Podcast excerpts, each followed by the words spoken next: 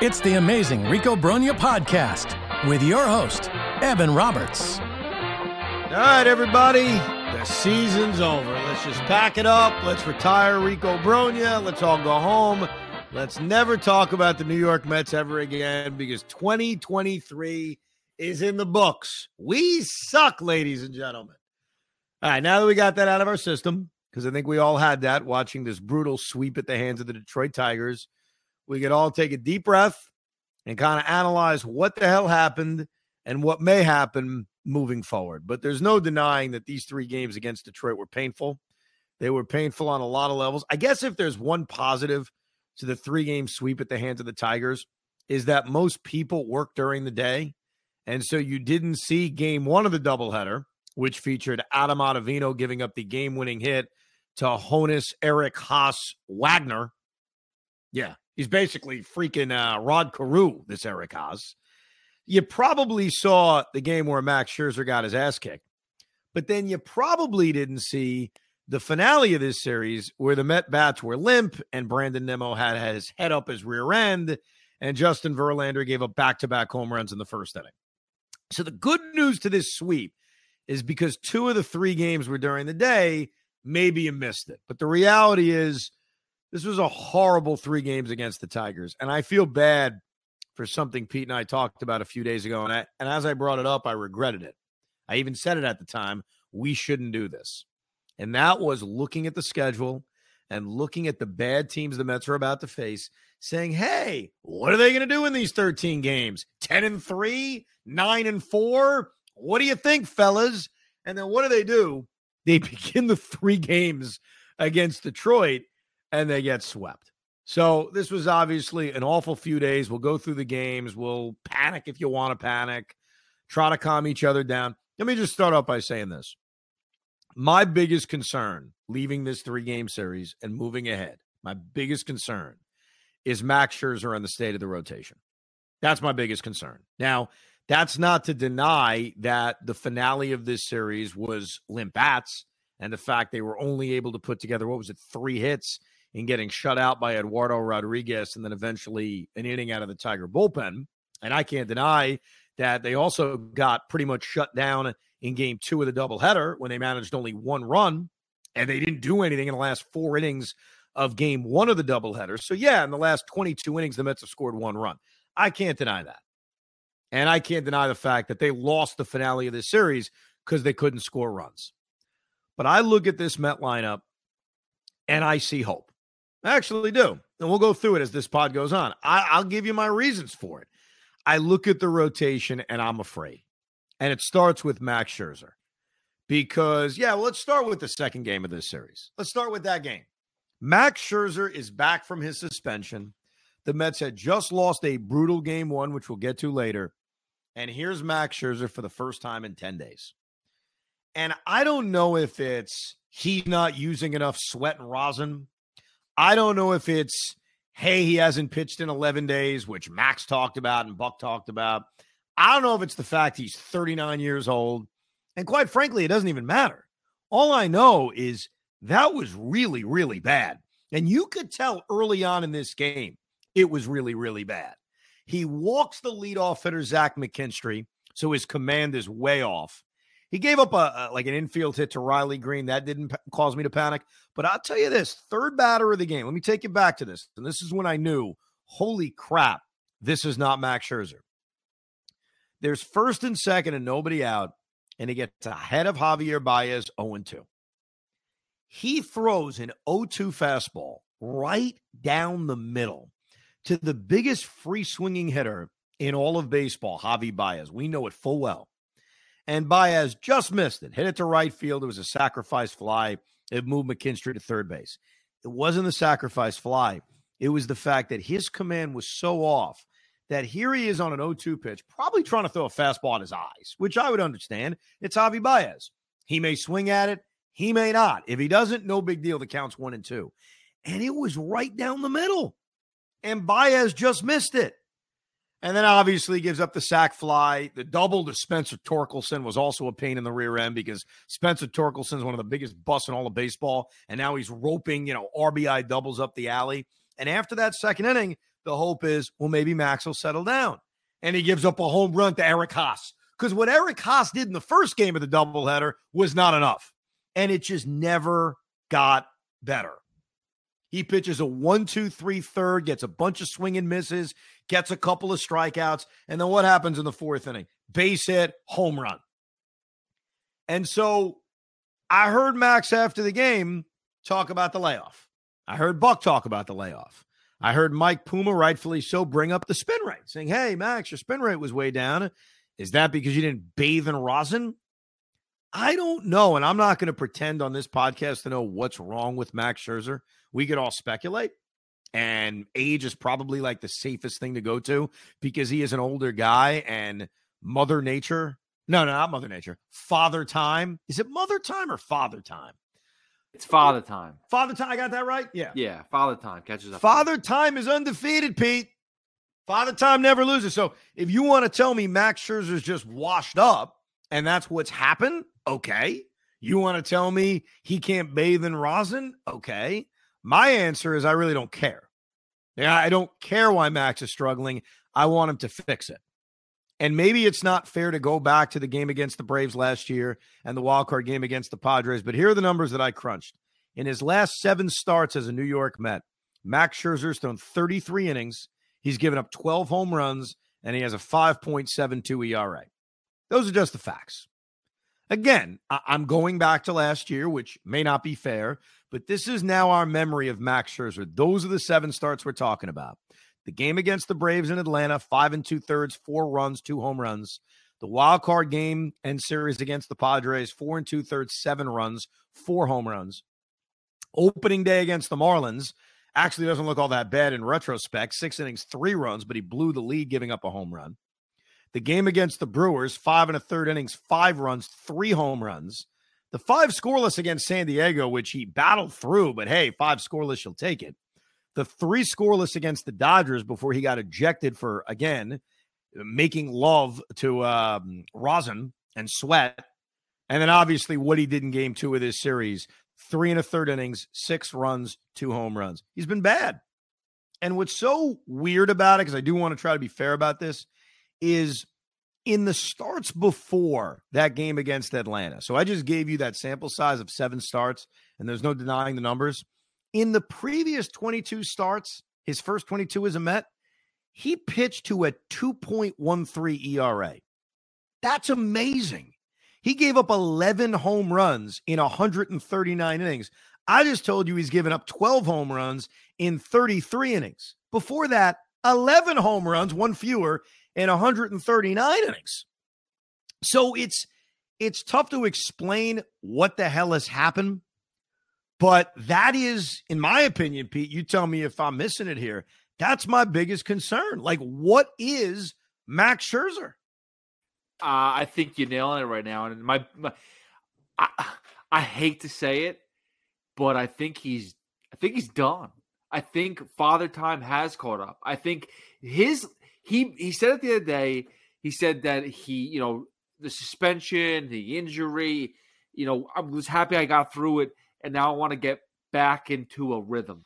He hasn't been in a rhythm since sometime last year.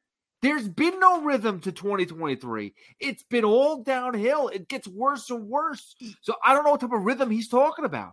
Well, it, it, it's tough because last year, last year, Max Scherzer, when he pitched, and I know he had the respite on the injured list, which you, you can admit, we can all admit, really didn't impact the Mets in a negative way. So him missing a lot of time last year really didn't make any kind of impact because they won 101 games. And so you look back at that missed time and say, okay, no big deal. But in the 22 starts he made, he was utterly brilliant. He comes back, is still good because remember he pitched that, you know, six perfect innings in Milwaukee and got gets pulled out of it. And then, and let's not forget this, the last great start Max made was cleaning up deGrom's mess in Oakland. Like we were all, even I was alarmed by how bad Jake was in that start against the A's in September. And Scherzer pitches the Sunday game and throws a great game. And so it's like, okay, Max is healthy. Everything's great. He then has those two terrible starts the game against Atlanta, the game against San Diego. And the excuse we heard coming out of it was he's not healthy. Okay. I mean, I don't think any of us wanted to hear it at the time, and we didn't. And I think we said that on the Rico. We don't want to hear how hurt he is. But now it's a fresh start. And this season has been very, very uneven. Like, even in the game in which he pitched his best game, the five scoreless against San Diego, it was a laborious effort. It was not him, you know, cruising through. So it's not a huge sample size. I admit that, but it's concerning. And is he done? Is it just simply father? I, Pete, here's the thing, man. I don't know. And I, and I don't want to be afraid to admit that. I don't know what it is, but here's what I do know. When you look at the way this roster is built and the way this team is built, it is similar to a year ago, where it's built behind two top starters. Last year was Max and DeGrom. This year, it's Max and Verlander. The rest of the rotation is not very good and features questions. I think the offense is good. And like I said earlier, and I'll explain it more, it's not my biggest concern, but it's also not their strength. Their strength needed to be two aces at the top of the rotation. And right now, and we'll get to Verlander in a bit, Max Scherzer has given us enough of a sample size to say, I don't know what the hell is going on. So I hope you're wrong that he isn't done, but the red flags are up because now we've got a sample size of a lot of bad from this guy. Well, and here's the other thing too, right? So if if he is quote unquote done, what is the solution for this year? Where how how do we use Max Scherzer? I mean, throwing him out there as an ace every fifth day or sixth day or whatever it is, it's it's not working. Is there a solution to no, no getting him? No, is he it, pitches. oh, wait, he no. The, I, am going to say something that's going to be out there. What? but- You're moving to the bullpen? Yes. No, no. If, No. if John Smoltz did it, Dennis Eckersley's done it. Well, I'm I- sorry. If you have somebody who may, because right now he hasn't proven that he can give me I understand. but inning it- worth of anything. as much as we're killing him, it's seven starts. You know what I mean? And it's really five starts if you want to take out the two from last year. And with a guy with a resume like that, you're not doing it. I mean, it's it's just not happening. And nor, nor would I want to at this point. I think the answer is he starts every five days because here's the news flash for you, Pete. It's not like they've got a better option waiting. I mean, the Mets have used almost every part of their starting pitching depth over the first month of the season. All right. Tylor Megill was not supposed to be in the rotation. David Peterson, not supposed to be in the rotation. Joey Lucchesi, not supposed to be in the rotation. And they've all had to enter it. Jose Butto had to enter the rotation. And the truth is not to not to kill Megill, who I think has been fine as a back of the rotation arm, or kill Lucchesi, who we don't have enough of a of a sample size with. His last start wasn't good. He did give the Mets their best start of the year, the seven scoreless innings in his first start. It's not like they've got better options banging down the door. So when I complain about Max's struggles and question what he is at this point, which I think is fair based on the way he's pitched, I'm not saying it in terms of and now you got to do something about it. There's nothing you could do about it. Not this season. He's in the freaking rotation. And he says he's got to find a rhythm. He better find a rhythm. they don't have any other options.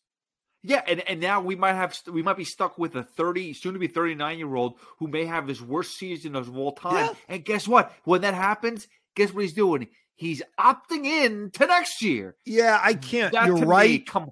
You're right. I can't worry about that. That's next year. I mean, yeah, listen, that's you know, that's an issue for next season, but that's next season.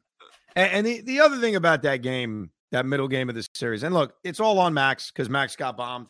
I mean, you go out, you pitch three and a third innings, you allow six runs, you got bombed. There's nothing much you could do. The Met bullpen actually did a fairly good job keeping it close. This Zach Muckenhirn actually looked pretty good, and his reward was being sent down to the minor leagues.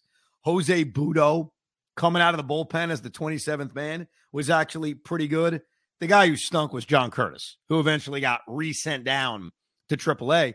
But we started to get a glimpse of the struggling offense because this offense has been very, very weird over this stretch of games. This stretch of games where the Mets have lost nine out of 11, I think it's at.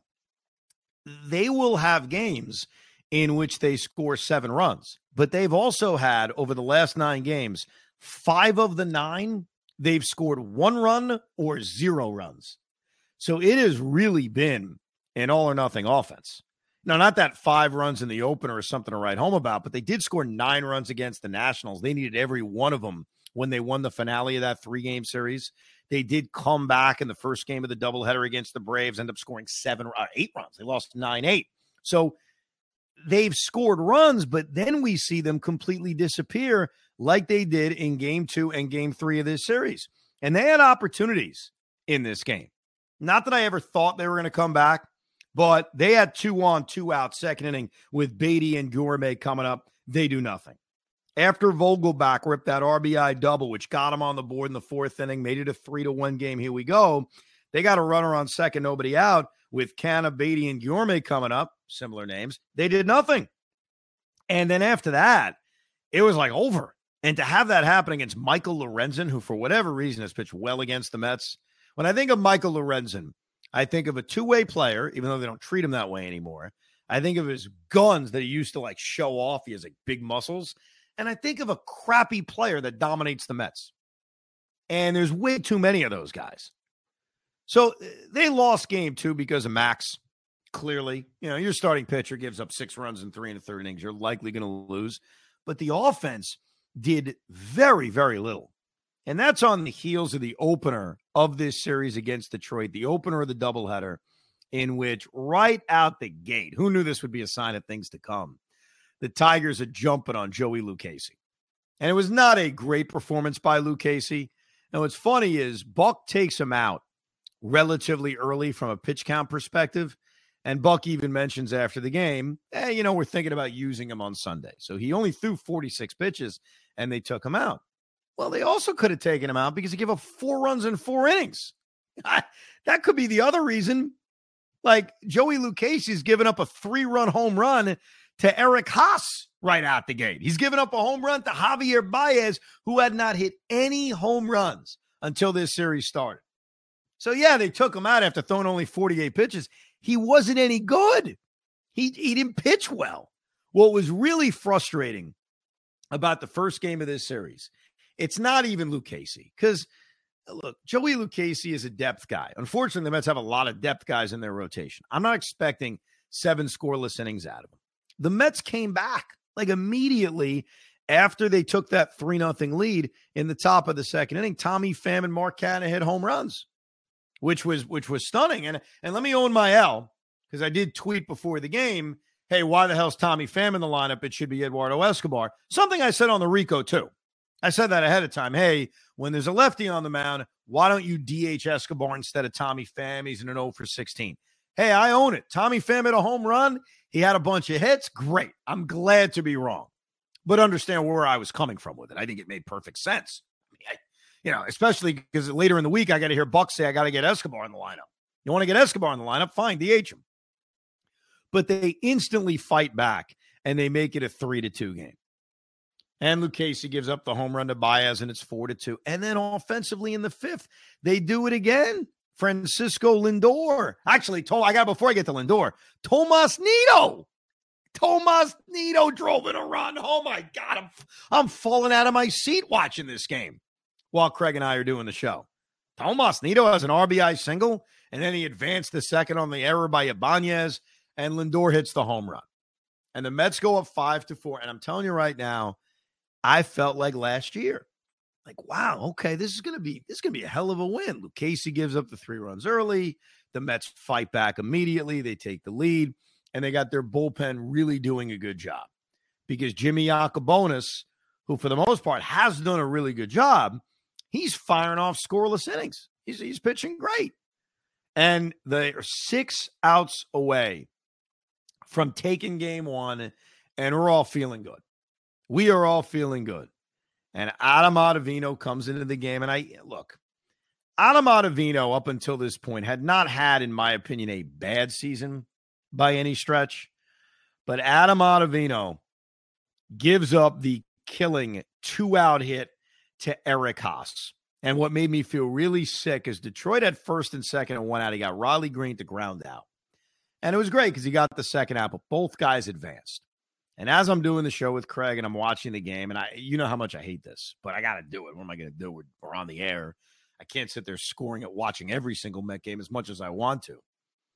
I see the second and third, And the whole series is like flashing before my eyes because there are certain games that just feel more important. And it's the opener, it's a double header. Who knows what to expect from Max and Justin Verlander? And Adam Ottavino is an at bat away from either getting through a delicate eighth inning, hand the ball to David Robertson, we're good to go, or he's going to give up a base hit that's going to allow not only the tying run to score, but the winning run to score. And I think it was the first pitch. Was it not the first freaking pitch to Eric Haase? It's the line drive to right center field. Oh, my stomach dropped because it wasn't just the lead. You kind of knew the game was over. And I had this sick feeling it was going to lead to worse things. Like it was, it was not only going to be a loss, it was going to be a, just a, a treacherous loss, which, by the way, it turned out to be. But you just felt it at the time. As far as Buck's decision to go to Ottavino, so here's my question: I am not killing necessarily Buck Showalter for making the decision to go to Adam Ottavino in the eighth inning against those hitters in the order, Vierling and Baez and Greene and Haase. They're a very right-handed order, Detroit, very right-handed. And Adam Ottavino's lane, even though the numbers haven't really backed it up this year, he's had weird reverse splits. But in general, you want Ottavino facing righties. So I get why Buck went to him. Plus, I guess the other side of this is he's used Robertson in the eighth inning routinely when it's their better hitters. This is the top of the order. These are the Tigers' best hitters. As much as Matt Vierling and Javier Baez and Riley Greene and Eric Haase, they may not scare you. I mean, that those are their best hitters. So I'm not killing him for not going to Robertson in the eighth inning. I guess I'm just thinking out loud about why in this situation against Detroit's better hitters, because it was nine, one, and two. So it is their better hitters. Do you go to Ottavino, who I think we all agree is not their best reliever? David Robertson is, as opposed to what he's been doing a lot this year, which is, hey, I'm going to use my best reliever to go get their better hitters out. And then you run into, do you go to David Robertson with two outs and Eric Haase coming up to the play? Maybe he felt, Pete, I like Robertson against lefties. There aren't many lefties in the Tigers' order, and I'll stick with Ottavino to get through it. But it was a little, a tiny bit, because the righty aspect I get, but it was a little contradictory to how he's managed the Robertson Ottavino kind of handling throughout this season. Little contradictory. And it, and wasn't this the first appearance from Ottavino since he's been on paternity yeah. leave? So I feel like it was like they wanted to give him work, but maybe this wasn't the right spot. I, I mean, I don't want to second get Monday morning quarterback, but I feel like uh, his last outing wasn't even all that great either. It just felt like this was not the place to put Ottavino, especially having time off. Um, but it didn't work. Regardless, it didn't work, and they well, should have gone to Robertson some way. But you know what's funny? Like, I get your point. If they went to, because eh, you're right, he hadn't pitched since prior to the paternity leave, and his last performance was against Washington. He gave up a run, right? He was shaky uh, put a couple of guys on base, gave up a run. But if he goes to Robertson in the eighth and he does the job, you're now going to Ottavino in the ninth. Now he's facing different hitters. He's facing, assuming how David's inning goes, four, five, six, three, four, five, whatever it turns out to be. So if you want to give him a a situation not as difficult as that, well, you're giving him an even tougher one if you're giving him the ninth. So I don't know if there was a great answer on when to use him if you wanted to give him a soft landing spot. Well, the only thing is, unless you say, I'm just going to give Robertson two innings. Yeah, he did that the other day. I, you can't do that routinely. I mean, I, I think he was clearly going to use Adam Ottavino because it was his first performance back. He is one of the guys you trust in the circle of trust, even though he's now given up runs in three of his last four games, if you're keeping track at home. I think you're using him. I think it's just a matter of where you're using him. And from a righty lefty perspective, I get why I used him in the eighth. But in terms of, hey, I want David Robertson against their best hitters, that's where it wasn't consistent because those were their best hitters. Look, the truth is he failed.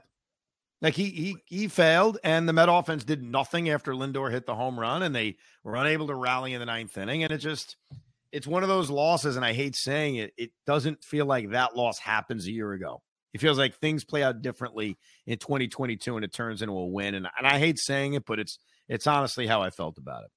No, you're right, and but partly is too. I think it's got to be. Uh, I don't want to make it a buck thing right now, putting blame on anybody. They all they're all to blame right now. At this point in time, but again, if you're looking like you have a double header, you haven't played game. You've you've had one game since what? Uh, you had a, a you had a doubleheader on Monday. You had a day off on Tuesday. Like it's been such a wishy washy schedule that you should be planning ahead that have three games in two days. If I could s- space out some of my my pitchers, we'll find another spot for Ottavino. I mean that that's personally, but whatever. That that's that's yeah. That's I mean, the the problem is the only guy that he really could have gone to in that spot otherwise would have been Drew Smith, who I think has pitched really well for the most part. Like I think Drew Smith, after a shaky start, has been one of their more reliable relievers. Um, he pitched against the Braves in one of the doubleheaders. So he had pitched Monday. So now we're talking about Wednesday. So yeah, it's like a day later. It's not too much. Eh, look, these kinds of arguments right now, not even arguments, these kinds of discussions, this is just what happens when you lose close games. You try to overanalyze everything that happened and said, hey, why don't you do this differently? Why don't you do that differently? And the truth is, Adam Ottavino is paid to get a big out, and he didn't get it. And it sucked because it certainly felt at the time, and it worked out that way, that it was one of those losses that was going to spiral into something worse. And it has, because since that game and since the Francisco Lindor home run that felt so dramatic and felt so important, the Mets went out and got bombed and lost eight to one, and then proceeded to lose two nothing. Now we'll get to that game because obviously they play this afternoon game, another afternoon game, which God, I freaking hate them. hey, just on a personal level, the Mets have now played, let's see, one, two, three, four of their last five games have been during the day while on the air with Craig. Four to five. Like, what freaking planet am I on? I can't score it. I'm distracted. Like, trust me, I know it's a first world problem. I'm not asking anybody to feel bad for me. I'm just venting that I hate it. That's all I'm saying. What's what's worse? A day game where you're on air or the West Coast trip? Oh, the day game on the air. I, I at least on the West Coast trip, I'm I'm watching the games. You know, I'm able to score the games, relax, hear what Gary has to say, hear what Keith has to say, flip to the radio. Uh, I think DVR is one of the great inventions. It, I've said this before. It's it's great that you can live a life, you know, spend time with your wife, spend time with your kids, and still watch every Met game. There's no excuse because you have DVR. That doesn't work when you do afternoon radio in New York City because I can't DVR the game that we may end up talking about. So you have to watch it. But again, it's a first world problem. I am not asking anybody to feel bad for me. I'm just bemoaning it. So Justin Verlander makes his debut. I get to watch the first hour in my office. That was fun. And right out the gate, Verlander's giving up bombs. That, that was that was freaking fantastic. Riley Greene, see you later. Javier Baez, see you later. Now let me give Verlander credit because I'm not overly concerned about him right now. Justin Verlander settled down. He pitched five innings, did not give up another run after those two home runs. There were some hard hit balls against him. Absolutely. No doubt about it. But Verlander's new to us. Like I always say, we are going to judge people by what they do here. This was his first start as a Met. It wasn't bad. It wasn't. I, I, I prefer not to give up two home runs in the first inning, but five innings, two runs. He was not going to be able to pitch more than that because of the pitch count, which I think we all understand. This was not on him. This was on the offense.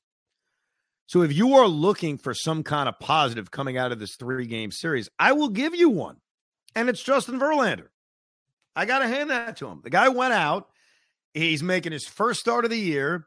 It sucks that he's given up back to back home runs. Nobody likes it, but he didn't turn into anything worse. It, it wasn't what Max did. He didn't take a bad first inning and make it an awful, awful game. So I'm not drawing any negative conclusions out of Verlander's start. I don't think it would be fair to. I would say he went out. He's healthy. He did not look bad. He kept him in the game. The Met offense did nothing. And I think the biggest issue right out the gate is Buck Showalter not having Brett Baty in the lineup. There's no excuse for it. So he's asked before the game, how come no Baty? And just in case you forgot, Brett Baty's hitting 313 against lefties. He's hitting 308 against righties. He's hit a home run against the lefty. He's hit a home run against the righties. So he has been perfectly fine against left-handed pitching when he has faced them this season. And we've even seen Buck start him now against lefties, including Max Fried a week ago. And his excuse, because I thought it was just give me a freaking break, was, well, I got to get Escobar in the lineup. I want to make something very clear. I do not have a problem with getting Eduardo Escobar in the lineup. That is not my issue. He's right. You got 26 guys on a roster. You want to make sure guys stay fresh. I'm not bitching about that. What I'm bitching is that it comes at the expense of the young stud who's hitting lefties, righties, ambidextrous. He's hitting everybody. He can't come out of the lineup. Now, my Tommy Pham thing obviously looks stupid. I said Escobar should DH over Pham, but I'm sorry. I'll go back to that. I'd rather see Tommy Pham sit than Eduardo S. Uh, than Brett Baty. I'll give you another one. I'd rather see Mark Canha than Brett Baty. I, will I'll give you another one. I'd rather see Starling Marte, who has looked lost for a month, sit than Brett Baty. So if Buck's excuse is, I want to get Escobar's bat in the lineup, he's starting to show a little bit of a pulse. I don't want him to get cold not playing. I'm with you, bro. Like, I'm not disagreeing with getting Eduardo Escobar's bat in the lineup. I agree with that. I said it on the Rico. Get his bat in the lineup. We are now past the point where you're doing it at the expense of Brett Baty. Brett Baty's got to play, and he has. It's only one game. He should have been out there. That that annoyed me right out right out the start. He's got to play every day. You want to give other guys an off day? Give him an off day. You can't sit this kid. He has done everything you've asked. And by the way, and I don't know if this makes the Mets look stupid or brilliant. Like you guys can decide at home.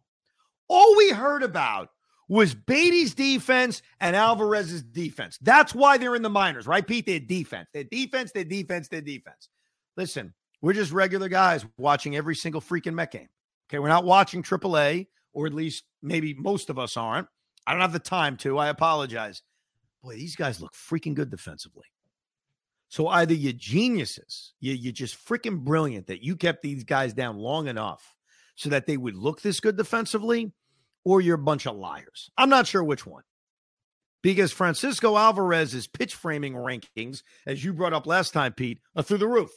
He's like the greatest pitch framer this side of Yadier Molina who's retired. And since he's retired, the Cardinals can't pitch. I don't know if anybody's noticed that, by the way. Too bad. And Baty, yeah, I think I'm watching Brooks Robinson sometimes over at third base. Right, that's a little bit too much. But the point is, both guys have looked great defensively. I don't see any concerns. Baty has to be in the lineup. The other thing, I'm very mixed about this. So I'm not going to offer an opinion. I'm going to say what happened and let Pete decide. And then based on what Pete says, I'll form an opinion because I was very mixed about this. Because I don't know if I told you this. I'm on the air while these games are going on. So sometimes it's tough to register. So the Mets are losing in the ninth inning. And they decide to pinch hit Francisco Alvarez with Daniel Vogelbach. Uh, Alvarez is showing more of a pulse. Alvarez has obviously been hitting a little bit more. He was 0 for 2 at this point. Vogelbach comes up as a pinch hitter. Pete, your thoughts? Stop with this nonsense. Francisco Alvarez needs every at bat possible. That's your guy. I'm done with it. Would you pinch hit for Brett Baty in that spot? Would you be pinch hitting any younger kid? I don't care. They need to have this these experiences. And Daniel Vogelbach, at best, is going to walk. But that's what okay, so but you just made my point for me. You you you you walked right into it. They're down two nothing. Okay, just let me walk and talk everybody through the situation. They're down two nothing to start the ninth inning. Daniel Vogelbach gets on base at a very, very high clip.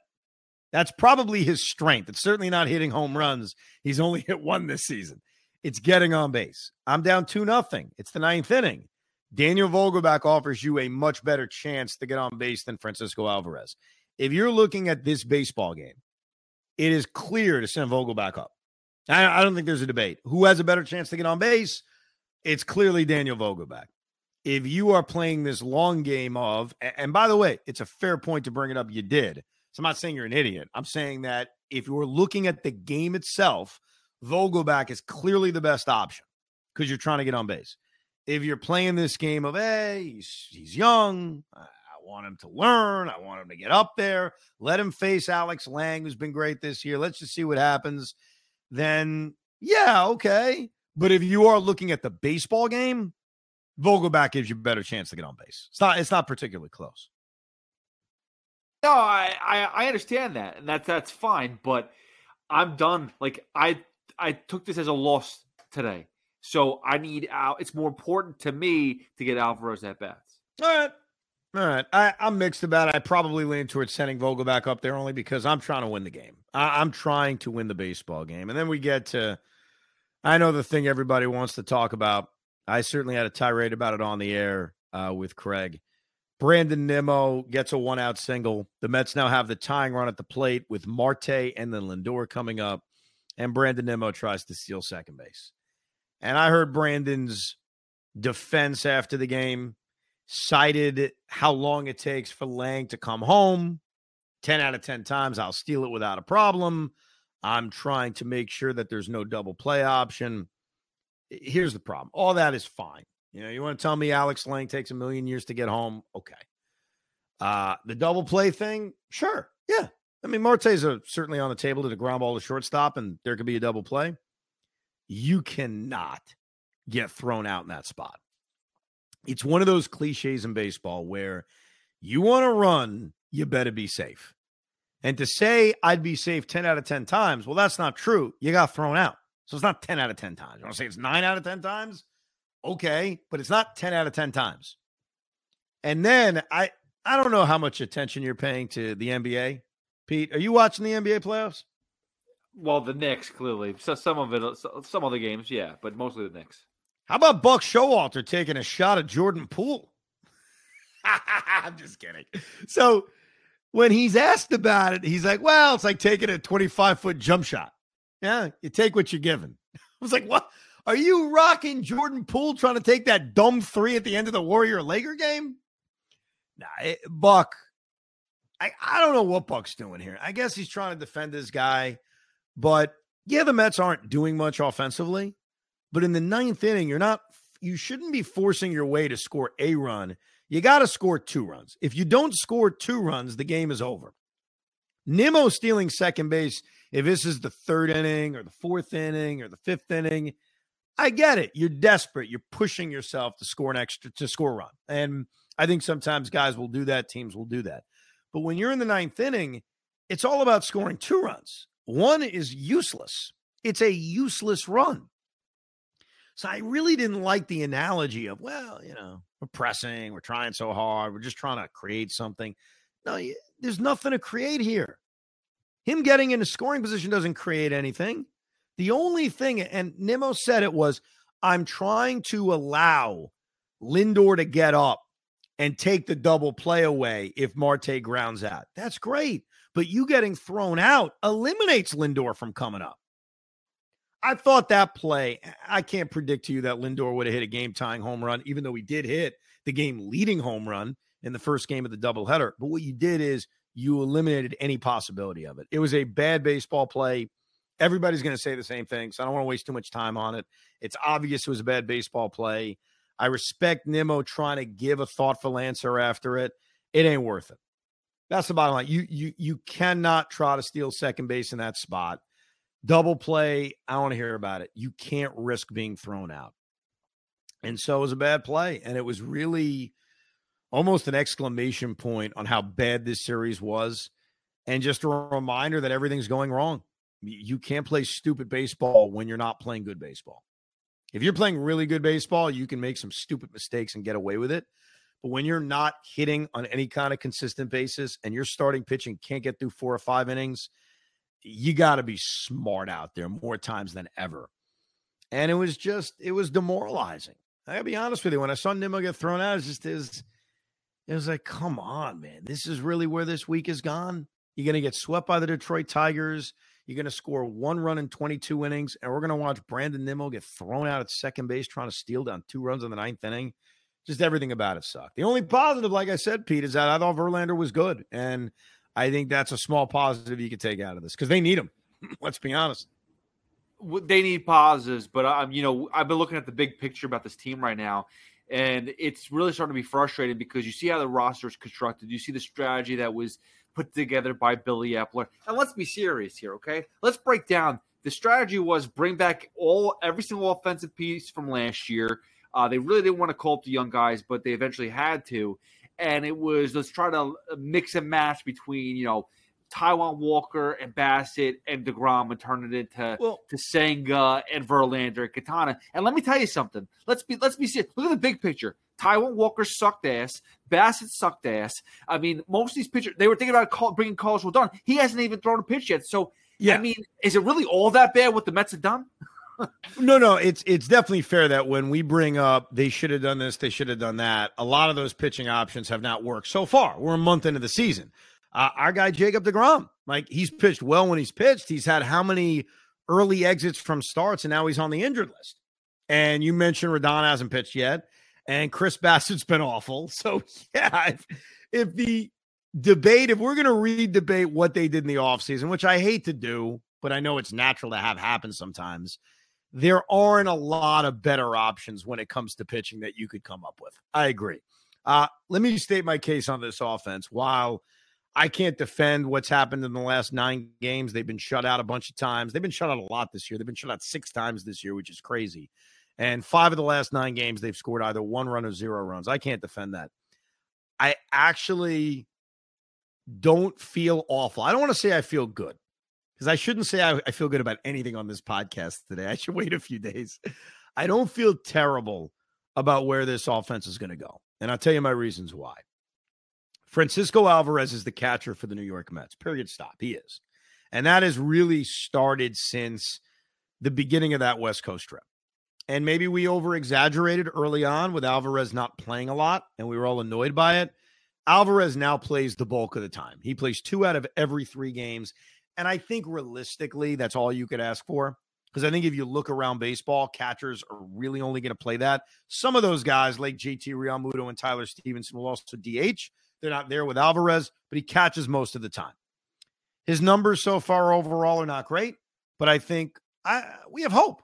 We have hope that with more time, Alvarez can develop into a productive offensive player. And at the worst, at the worst, still be more productive than what they got from catcher a year ago when it was Tomas Nido and James McCann and Patrick Mazeika. So I feel behind the plate. We have finally got what we wanted, and Alvarez is going to catch every single day. And I'm optimistic that they are going to get production from catcher. Do you agree with that, by the way, of what I said about catcher? Oh, a hundred percent. And again, like you, like, and, and just to reiterate, even with Francisco Alvarez not really clicking just yet, it's still more productive than Tomas Nido. Yeah, and look, Tomas Nido in the 48 at bats he's had this year has been horrific. I mean, he, he has one RBI, he has zero extra base hits. He's hitting a buck 25. It's worse than even last year. But I feel good moving forward that Alvarez is the guy. And maybe we get the best case scenario when he's hitting a ton of home runs and he's driving in a lot of runs. But even at the bare minimum, I think the Mets are about to have, with continued playing time, a significant upgrade from what they got out of catcher a year ago. I also feel very good about the fact that Brett Baty is here. Brett Baty looks like the real deal. And maybe I can't sit here and project what his numbers are going to be over a full season, but so far, so good. He's got a chance to win Rookie of the Year and be everything we wanted from third base. Okay. So I feel like those are legitimate upgrades that are on this team as compared to last year. When you talk about, and everyone talks about running it back, this was the point I tried to make in December. I was never able to be proven right until I guess right now because the guys are here because they weren't going to be here at the beginning of the year. They have upgraded just by having those guys on the major league roster. I would think Alonso, who's hitting about 250 now, he's got 11 home runs, which is fantastic. Alonso is pretty much what he was last year. And I think we all feel pretty comfortable that he'll be in that same range. Home run wise, he's probably ahead of it. Lindor struggling. I'm not going to sit here and defend it. He did hit a big home run that got forgotten about in the first game of the doubleheader, and he does have 24 RBIs, which is good, but his average is way low. His on base is way low. He's look. What is Francisco Lindor? I assume his numbers will continue to improve from what we've seen so far. This is exactly what he did last year, by the yeah. way. I just want to remind everybody when they said that he was the biggest bust come to New York, and then he turned into a, you know, he wasn't an MVP caliber, but he had what, how many hundred plus RBIs? So we feel good in general that Lindor will be comparable to what he was last year. No doubt, hundred percent. Okay, Jeff McNeil. I don't know if he's going to win the batting title. Um, I think Jeff McNeil is going to be fine. Okay. So I, I, think what I'm trying to explain so far is why I don't feel awful about the offense. Mark Canha uh, is what he is. Brandon Nimmo is fine despite the stolen base threat, uh, stolen base issue. My only real concern, and, and we'll get to DH, Vogelbach is what he is. I think eventually he's going to be replaced. I think that eventually Vientos will come up and be the DH against left handed pitching. And we'll see if he can make that jump or he's a quadruple A player or Ronnie Mauricio gets that shot. My concern is Starling Marte. That's my concern. The rest of that offense, I think I went through. Like, I'm not saying this is going to be murderer's row. I'm not even saying they're the Atlanta Braves. That's not the weakness of this team. That's not the thing that's holding it back. Up until I think the uh, doubleheader, I'm sorry, up until the finale of that three game series on Thursday, they were about four and a half runs a game. Like, I'm not saying that's the most amazing thing in the world. It's not the worst. They've just been shut out way too many times where it seems all or nothing. I think those kinds of things would even out. My concern is Marte for this reason. Is he healthy? Is he healthy? Like, is Starling Marte's bad defense in right field, and it's been bad, his 227 average, his inability to hit curveballs, is that related to not being healthy? I don't know. Now, one option I have and you want to talk about a win win, I'm going to give you a win win right now. I'm going to give everybody a win win. Who's going to say no to this idea? You tell Starling, look, you're better than this. We think you're hurt. We're going to put you on the IL. All right. Two weeks, just rest up, get your body in shape. Job's waiting for you when you get back. We love you. We're going to put you on the IL because you don't look right. You don't look right defensively. You don't look right offensively. You're going on the IL. And the guy you call up is Ronnie Mauricio to play second base. He's been playing it at AAA, and it's short term. Like, it's a short term thing. Like, you're not up here forever. You're up here to play second base. Jeff McNeil's going to play right field. We want to give Marte a blow. And let's see what the kid's got. If he tears the cover off the ball, don't worry. We'll find the place for you. Probably DH. And then Starling comes back, and hopefully that rest helps him. So it's an option. I obviously you got to talk to Marte and he could swear up and down he's healthy and maybe you don't do it. But when I look at this lineup right now, and I can't deny they got shut out in the finale of this series. They did nothing in the second game of the doubleheader. They've been shut out six times this year. I get it. I'm just looking at the talent that's there. And that's where my optimism comes from because I see who's in the lineup. My negativity to the rotation is for the exact same reason because I see who's there. Because I see Tylor Megill and Joey Lucchesi, and they're afraid to pitch Kodai Senga for some reason. And Scherzer looks cooked. And so I'm seeing the road. And oh, don't worry, Carlos Carrasco's coming back. Great. What the hell is he? Like, I look at the rotation and I, I'm fearful. The bullpen's been mostly good. Bullpens are up and down. So who the hell knows, right? David Robertson is freaking. Uh, you know, uh, I'm trying to think of the best. Mariano Rivera in his prime. Adam Ottavino, his last three games, he sucks. Who knows? The rotation scares me based on who's in it and what I've seen. I don't feel as awful about the lineup as it seems like a majority of Met fans feel. I think this team will score runs. They have, they've just been inconsistent, but I actually think the best is yet to come because of Alvarez and Baty and Lindor getting hot. I 100% agree with you.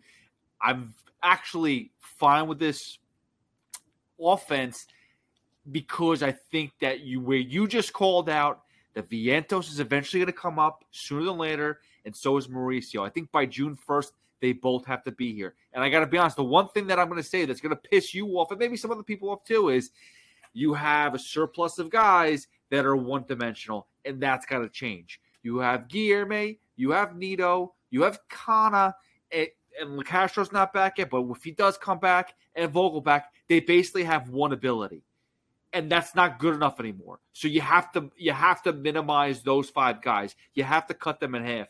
Two or three of those guys have to go, and that's where Mauricio and Vientos are going to get the call, and they're going to be able to play the field. Listen, you want to worry, worry, about the shortstop position because Guillorme. Well, what about Guillorme? He's the, he's the only guy who plays shortstop. Well, you have Mauricio; he could do that. Yeah, no, I and we have talked about that before. I think Mauricio is going to make Luis Guillorme very expendable because he just doesn't give you anything offensively. He's great defensively. I think we all know that, but that that, that may not be enough. That may not be enough to remain on the roster. The the the concern I have on the pitching end of things, and this kind of relates to the bullpen, and hopefully this can kind of start with Verlander now that he'll have a turn underneath his belt, is they got to get innings from these guys. It is so deeply concerning how they don't get innings from their starting pitching. They have played 32 games now this season. They have only had five starts of the 32 in which the starting pitcher has pitched six innings.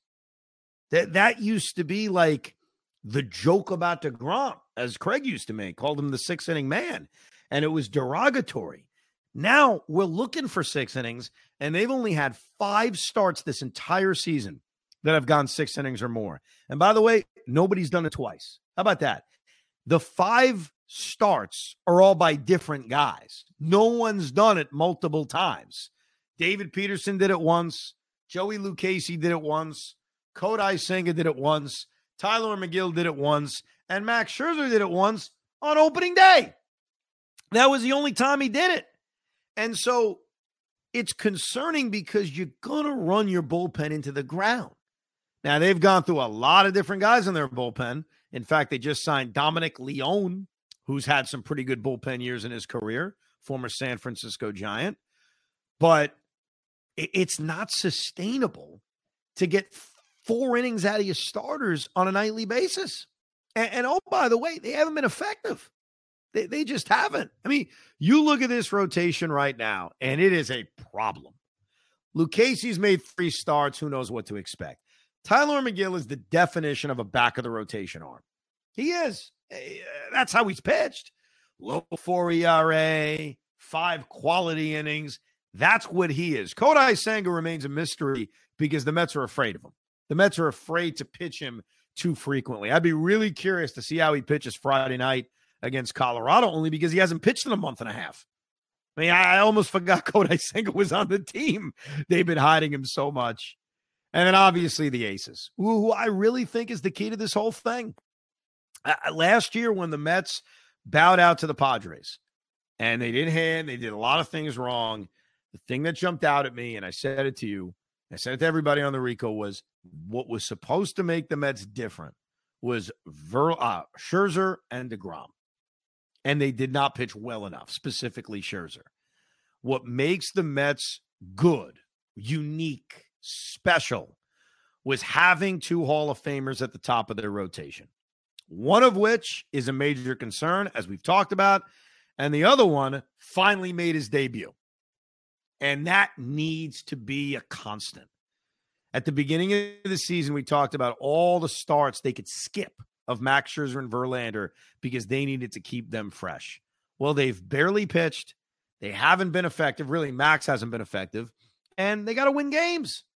Uh, we can't take making the playoffs for granted. You know, 81 wins doesn't get you into the playoffs. 88 wins, probably. 87 wins, probably. We'll see. But you got to win games. So they have a series coming up against Colorado. The streak will continue. A streak I've talked about on the pod where they face a lefty in every single series. They've done that all year long, and that will continue on Saturday when they take on Austin Gomber. The key to the Nolan Arenado trade. Boy, that really worked out well for you, dummies. But the Mets take on the Rockies, and the Rockies are hot. Didn't they just sweep the Milwaukee Brewers, Pete? Like, what the hell's going on? The red hot uh, Rocks. Uh, yeah. We just talked about that. Uh, we made me, me, and uh, on a side note, me and Evan has been uh, making some off season, some some trades during the uh, fantasy baseball season, and I kind of uh, we've gotten a little bit mix and match, and I kind of screwed Evan with uh, one of those moves with the Brewers. Well, yeah, he traded me a reliever for the Milwaukee Brewers named uh, Peach Strzelecki, who pitched really well. And I traded for him. Didn't give up a lot, no big deal. And his first two bullpen appearances was him literally taking a dump on the field. like that's that's how his career on my fantasy team began. And and we also made a blockbuster, and there's a lot of pieces involved. But he got Nolan Arenado. I got Trea Turner. Both guys have sucked. And the throw-in was Max Scherzer. And so he makes his debut for Team Evan, and he took a dump. I mean, it's like all you're doing is trading me lemons, Pete. What's going on? You're, you're welcome. Uh, but I really want to throw something out there, and this is going to be a bold statement, and it's maybe a little too soon here we have yet to really criticize one man on this uh, podcast. His name is Billy Eppler. Okay, and I'm gonna throw throw fire at this guy right now. Go ahead. The his two years here, it seems like it's all set up for one move and one move only, which is Shohei Ohtani. Which I got to be honest, I'm not 100% guarantee sure that he's going to be here next year. And if that's the case, because with all these one offs, with the Quintanas, with the Verlanders and the Scherzers, if Billy Eppler does not secure Shohei Ohtani here next year, I think he should be fired. I'm sorry. Well, I, I disagree with your premise on one thing. Um, I think that eh, their philosophy of signing veteran pitchers to short term deals because they don't have pitching. They don't have young pitching that's ready to step in. So it was kind of a necessity. I think was really based on who was available. Like if you look at the last two years of free agency, and obviously DeGrom getting the free agency and what they had on the roster, I think their plan all along has been let's sign these big arms to short term deals, only short term deals. That's what they offered DeGrom and kind of buy your way until either you develop starting pitchers, none are on the horizon, or buy other starting pitchers because there are guys available in the next two, three years, like Max Fried, like Shane Bieber, like Corbin Burnes, like Julio Urias, which is actually coming up this year, that are really good. And so I think the plan around the pitching has been more about, yeah, we're buying them for a short period of time. We hope they have something left but then we're going to buy others in a year or two when these guys come off the books. And I don't think it's like the worst plan in the world because, look, if I could go into a time machine, Pete, I would have re signed Zack Wheeler. And I think we all would have. Unfortunately, it was different ownership. And then I would have re signed DeGrom. And my two aces would have been Zack Wheeler and Jacob DeGrom, who I think emotionally we we would have dealt with their struggles better than Max Scherzer and Justin Verlander, two guys have done nothing for us we can't go into that time machine. Steve Cohen can't go into that time machine. He's not the reason Zack Wheeler isn't here. So I think because of where this rotation was set up, they kind of had to do the short term big money deals. And luckily, and I'll say it again, there are guys available in the next year and two years and three years that just replace these guys once they're out the door. So I don't think this is like all about Ohtani. Yeah, they want to go after Ohtani. Who wouldn't want to go after Ohtani? He fills two holes. But the the mechanism or the strategy that they've had over the last few years, while it may not be working right now, was not flawed. Let's buy guys on short-term deals and then we'll buy other guys when these contracts expire. And I totally get that, and I totally understand that, and I'm not uh, uh, against all of it, but I will then look at the offense where we, you and I just basically said, like, I'm not totally concerned, but there's like five guys in this roster who are basically, you know, dispensables. You can just throw them away and it's all good. Like Canha, Escobar, Vogelbach. You can get the hell out of here, bro. Seriously, I, am kind of getting a little tired but, but, of all Pete, these guys. The most exciting part about this team moving forward, like I'm talking about prospects. Year. No, the well, prospects. No, but it's the core of offensive players that they have. Like – assuming they keep Alonso and they sign him, he's here for the next decade. Jeff McNeil next decade, Francisco Lindor next decade, Brett Baty next decade, Francisco Lindor. Like they've got six of nine positions. You would say confidently, like, wow, that could be locked up for a long time. First base, second base, shortstop, third base, center field. And if Alvarez is any good, catcher. So that's what they're building around the core of position players the pitching obviously is in flux, but we knew that going in. But again, and I don't want to go make this about one specific, like, oh, one big bat's all they needed. But on the other hand, it's like they're still missing that piece, and they're they're going for these this, these one off pitchers, and they didn't uh, look at the offense at all. And then next year we're gonna have this Ohtani, uh, hopefully thing yeah, that but we stop with the next year thing. I don't want to think about next year. I, in the middle I of know. this year. I, I know, but the problem, and, and and Evan, I apologize. I do this a lot because I look at the big picture. Sometimes I take a step back and go, "What are we doing?" I understand the rookies. are trying to win this year. but they did a bad job. They the signed Justin. Verlander to replace Jacob DeGrom on a short-term deal to win this year. That's what they're trying to do. They're trying to win this year. Is it working? Not right no, now. it's not. I'm not confident. it's not. Well, Listen, look, a week and a half ago, when the Mets was seven and one on the West Coast trip, we were all giddy, feeling good. They have played bad baseball, and they've played bad baseball for a stretch that they haven't done since 2021. This stretch of games that they've just had, where they lost the last two to the Giants, two out of three to Washington, two out of three to Atlanta, and all three to Detroit, is the worst stretch of baseball they've had since 2021. Now, what they've got to do is clean it up, and I think they're better than this. Like, I emotionally with Craig on the air today or Thursday, I said they're not winning the division. And I feel that way because the Braves feel a lot better than us. They do. Uh, They're six games up and they just talent wise, whether it's the lineup or it's the rotate, they're a lot better. They feel like a better team. That doesn't mean this team stinks and let's pack it up and go home. It means they got to clean it up. And I think they're better than this. I don't think the Mets are a 500 team. And again, they've got games coming up that they've got to start taking advantage of. Colorado, Cincinnati, Washington, they got to win these freaking games and they got to get above 500. Luckily, we live in a world now where a million teams make the playoffs. So falling behind Atlanta by six games, as much as it sucks, is not a death knell. It does not mean the season is over and let's go home. This isn't 1988 anymore or 1985 anymore, where there's only two divisions and that's the only two teams that make the playoffs. You said I'll leave it on this note. You that'll that'll be it for me. I'll be done for the day.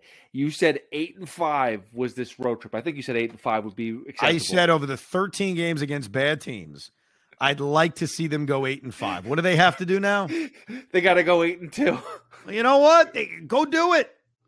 I mean, I'm not, I'm not confident they're going to do it, but go do it. Colorado, Cincinnati, Washington. Go do it. You know who they play after that, by the way? The Tampa know. Bay Rays. Zach Eflin. Jeez. yeah, hopefully they'll cool off by then. Oh, Anyhow, it's been a rough couple of days. Keep your chin up. The season isn't over. We'll give you some more Rico Brognas maybe throughout the weekend, but definitely after the series ends against the Colorado Rockies. Uh, it's not over yet. It may feel like it is, but it's only May. Thanks for listening and downloading Rico Brogna. We hope you enjoyed this episode of the Rico Brogna podcast. It's amazing, isn't it? Make sure you download it now to keep it on you at all times.